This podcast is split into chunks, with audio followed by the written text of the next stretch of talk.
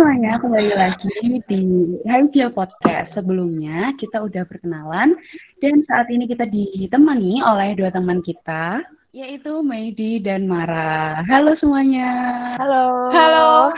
Jadi Meidi ini merupakan kadep Diskom yang nantinya akan ngedit podcast ini. Terus kalau Mara itu merupakan kadep Kastrap yang biasanya bikin materinya. Oh ya disclaimer dulu para pendengar asik para pendengar teman-teman aja ya teman-teman ini kita tuh merekamnya jauh-jauhan jadi lewat Eh, iya. Meet jadi mohon maaf kalau apa soundnya beda-beda dan mungkin didengarnya agak kurang. Banyak gangguan. banyak gangguan mohon Tapi maaf tapi semoga tetap tersampaikan inti Iya. yang kita mau. Oke.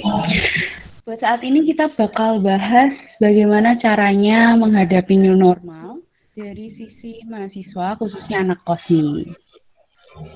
Gimana kalau menurut kalian berdua tentang new normal ini? Kalau menurut aku ya, kalau kebijakannya normalnya emang udah nggak bisa diapa-apain gitu loh. Kayak ya udahlah, kita mah cuma bisa nerima doang kan, bukan dari pemerintahan juga. Jadi menurut aku di sini kita nggak bakalan bahas tentang kebijakannya tuh gimana. Cuman ya udah, sekarang udah kejadian nih new normal. Jadi kita ngebahas lebih bisa ngebahas kayak apa aja sih yang bisa kita lakuin gitu kan. Dan bener-bener Bener-bener. ya udah kita terima dan ya sudah. Kalau menurut Mara gimana Mar? Kalau menurut aku sih emang kita harus udah ngejalaninnya, maksudnya kan udah kebijakan dari pemerintah, udah nggak bisa diapa-apain lagi. Mungkin juga untuk perekonomian lebih baik lagi ya teman-teman. Iya sih bener banget. Apalagi walaupun kita saat ini masih di kota masing-masing ya. Jadi kalau aku di Kudus, terus Mara di Pati, terus Medi di balik Balikpapan, papan. bakal balik lagi itu kapan ya kita balik lagi September apa Oktober Sekitar Oktober ya. Kemungkinan Januari juga nggak sih guys? ah, iya Iya itu kemungkinan paling pesimis. Hmm, buruk. Iya. gimana ya kayak kita ketika balik itu banyak banget mahasiswa dari berbagai kampus juga di Jogja terus ketemu teman-teman dari berbagai daerah juga bakal ya berkumpul lagi berinteraksi lagi Tapi sesuai dengan protokol kesehatan tentunya. kalau di SK Rektor kemarin kan ada yang bahas tentang protokol kesehatan yang pakai rumus-rumus gitu. Iya, jadi kalau setahu aku ya, kalau buat balik ke Jogja, kita harus kayak seperti rapid test, Hmm. dapat kalau sampai GMJ harus tes kesehatan lagi. Mungkin itu biar kita bisa diterima di lingkungan masyarakat sekitar. Mungkin kalau dari aku yang dari Balikpapan dan harus naik pesawat ya, itu tuh kalau Nah, dari ya, itu gimana, sendiri, dari Iya, dari bandaranya sendiri itu udah nggak nerima rapid test, jadi benar-benar harus swab test kalau mau balik dan itu mahal banget kan. Jadi jadi semoga Iya. kalau pas udah balik ke sana benar-benar udah normal, bukan new normal lagi, tapi Iya. udah old normal yang Iya, benar. Ya, udah nggak butuh apa-apa lagi dan iya selain itu juga di di lingkungan kos aku ya itu tuh kalau mau balik itu kudu ada ini ada rapid test dan habis itu dari RT-nya sendiri juga kayak ngasih surat buat karantina mandiri selama 14 hari 14 hari. sebelum benar-benar beraktivitas ya itu udah ada juga dan cukup ribet Iya. Terus nanti Iya, makannya juga ribet juga sih. Cari makannya. Kalau Iya, kita harus isolasi. iya bener banget kok kayak bayi burjo susah banget Iya. Ah, iya benar banget. Kemungkinannya sih emang kita harus masak sendiri, guys. bener Terus sih nih, kalau misalkan udah ngadepin kayak gitu, kita udah di Jogja, kita udah dalam kegiatan sehari-hari kan berarti kita mau nggak mau kita harus tetap keluar ya.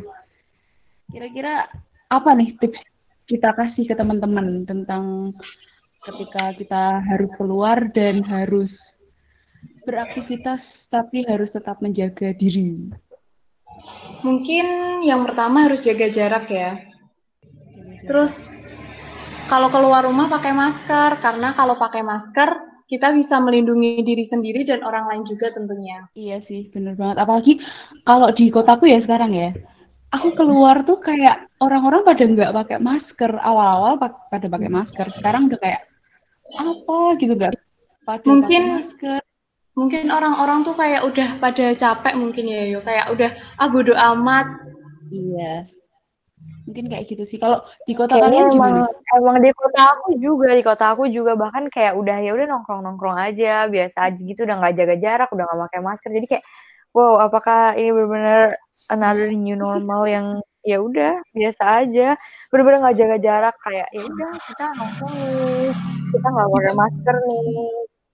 Di Pati juga gitu sih apalagi di kayak di alun-alun tempat-tempat nongkrong itu udah mulai rame lagi kayak orang-orang udah nggak peduli gitu loh.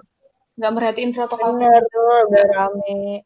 Padahal tuh ya kalau per, berpergian gitu ya maksudnya kan kalau idealnya idealistisnya adalah kayak yang dilihat-lihat di Instagram dan lain-lain dan yang bener harus dilakukan tuh kan bawa hygiene kit sendiri nggak sih dari sedotan sendiri tempat mak Hmm. apa sendok garpu sendiri terus juga sedotan dan teman-teman itu harusnya dibawa sendiri gitu tapi kayak sekarang melihat semuanya udah dibuka kayaknya benar-benar ya udah deh yang penting makan makan aja cuci tangan cuci tangan Cuci tangan, aja iya. bukan yang gimana gimana gitu loh kadang juga kalau yang pas di tempat nongkrong gitu kayaknya nggak mal- malah nggak cuci tangan deh Mei kayak langsung nah itu nggak tahu Oh, lagi iya. ya.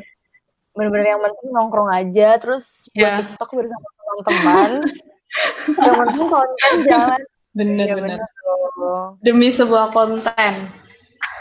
Tapi bener sih kalau bawa tempat makan dan minum sendiri itu udah harus banget kita lakukan waktu new normal. Karena kita juga nggak tahu gitu apakah dicucinya bersih Hmm, atau iya, iya, bener.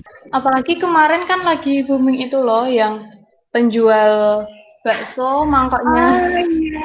itu kayaknya sama itu kayaknya bukan bukan harus tempat makannya aja deh yang harus kita buat sendiri. Kayak bener-bener ya udah deh masak sendiri deh. Iya benar-benar Tapi kalau kita kepepet tidak bisa masak sendiri, kalau dari aku pribadi ya biasanya aku nyari tempat makan yang ketika kita pesan itu baru dimasakin.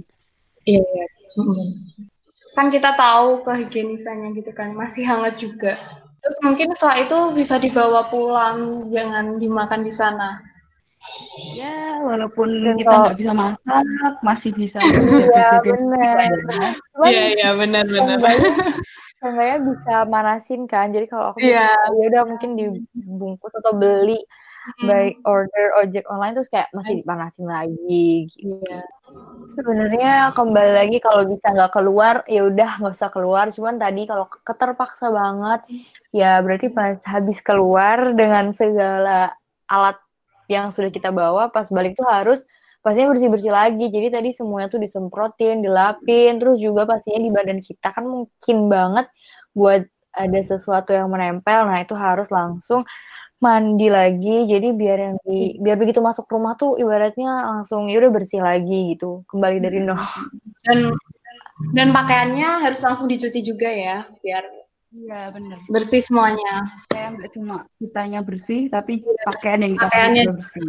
karena bisa aja kan pakaian yang kita pakai tertempeli oleh virus yang kita nggak tahu Kalau tadi kan kita udah bahas nih, ketika kita keluar, bagaimana kita bisa menjaga dari lingkungan luar. Nah, kalau kita sendiri untuk menjaga kesehatan kita dari dalam diri, itu menurut kalian tips dan triknya gimana nih?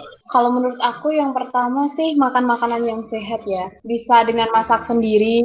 Yang pasti kalau makan masak sendiri tuh kita tahu apa komposisinya apa aja, higienis atau enggak gitu. Terus kalau emang kepaksanya enggak bisa masak, mungkin bisa pesen dari online, driver Hmm. online. heeh.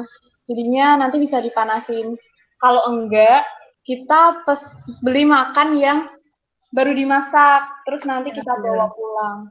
Sekarang juga kayaknya eh, di lagi karantin kayak gini banyak juga kan yang mulai-mulai belajar memasak dan malah jadi jualan gitu loh dari teman-teman kita sendiri. Nah, jadi kayaknya itu mungkin bisa, maksudnya kan kayak teman-teman ya paham lah ya eh, dari olahan rumahan juga. Jadi semoga nggak yang neko-neko, nggak kayak yang bakso diludahin dulu gitulah. Masa temen sendiri tega Iya, iya benar. Iya kan, mengisi waktu banyak tuh yang kayak gitu. Jadi mungkin bisa pesan dari situ.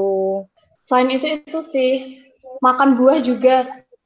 Kadang anak-anak kos pada mager juga buat beli buah.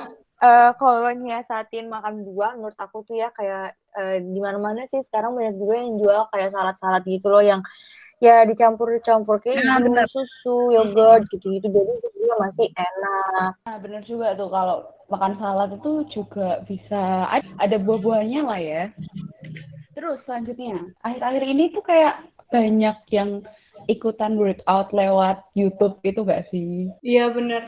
Karena kalau kayak anak-anak kos kalau udah di dalam kos tuh mager banget buat keluar. Jadi mungkin bisa lihat YouTube buat ningkatin mood juga kan kalau olahraga tuh. Sama selain naikin mood kayak lagi zaman ini gak sih? Kayak biar body goals gitu loh. Jadi kayak keluar dari kuarantin tuh walaupun makannya banyak tadi habis makan-makan kan. Terus tapi tetap bagus badannya. Malah kayak wow siapa nih badannya? Sangat baru. Badannya sangat baru sih. Ya ya intinya intinya gitu. Kayak wow siapa nih? Beda banget. Pangling lah.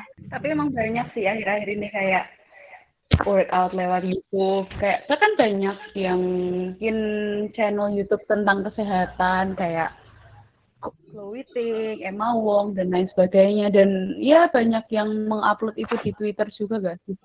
Nah iya kalau dari sosmed itu biasanya kan orang-orang jadi tertarik kan jadi mengikuti pola hidup sehat mereka juga. Emang kayak itu nggak sih sebenarnya uh, sisi positif dari media sosial tuh emang hmm. untuk influencer-influencer itu ya menginfluence orang lain untuk ngelakuin hal-hal baik itu yang termasuk juga uh, hidup sehat. Ngomong-ngomong soal sosmed nih, sekarang tuh banyak banget kayak informasi yang bikin sedih, bikin down gara-gara masalah corona ini. Ya nggak sih teman-teman? Iya mungkin kita harus pintar-pintar memilih sih.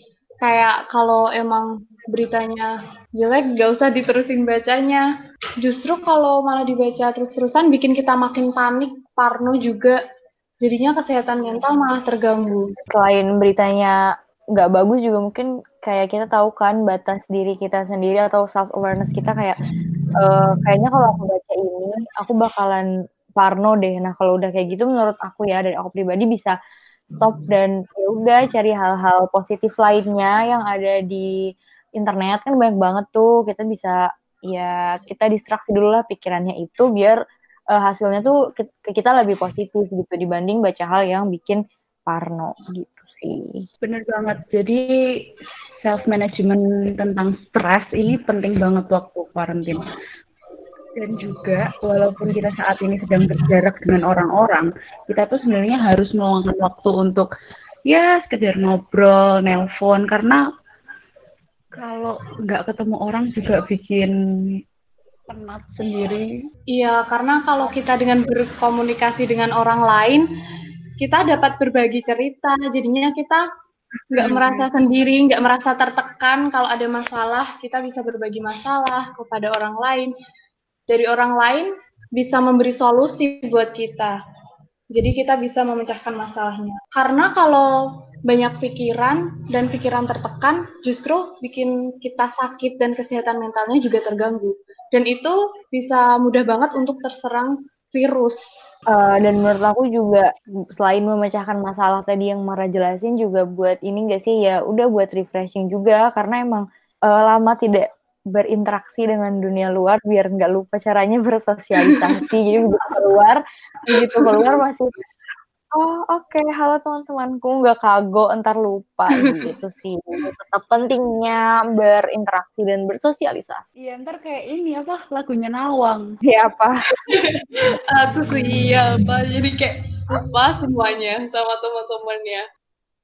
Tadi kita udah bahas tentang makanan nih, tapi kita belum bahas tentang minuman. Sederhana banget sih yo, minum air putih.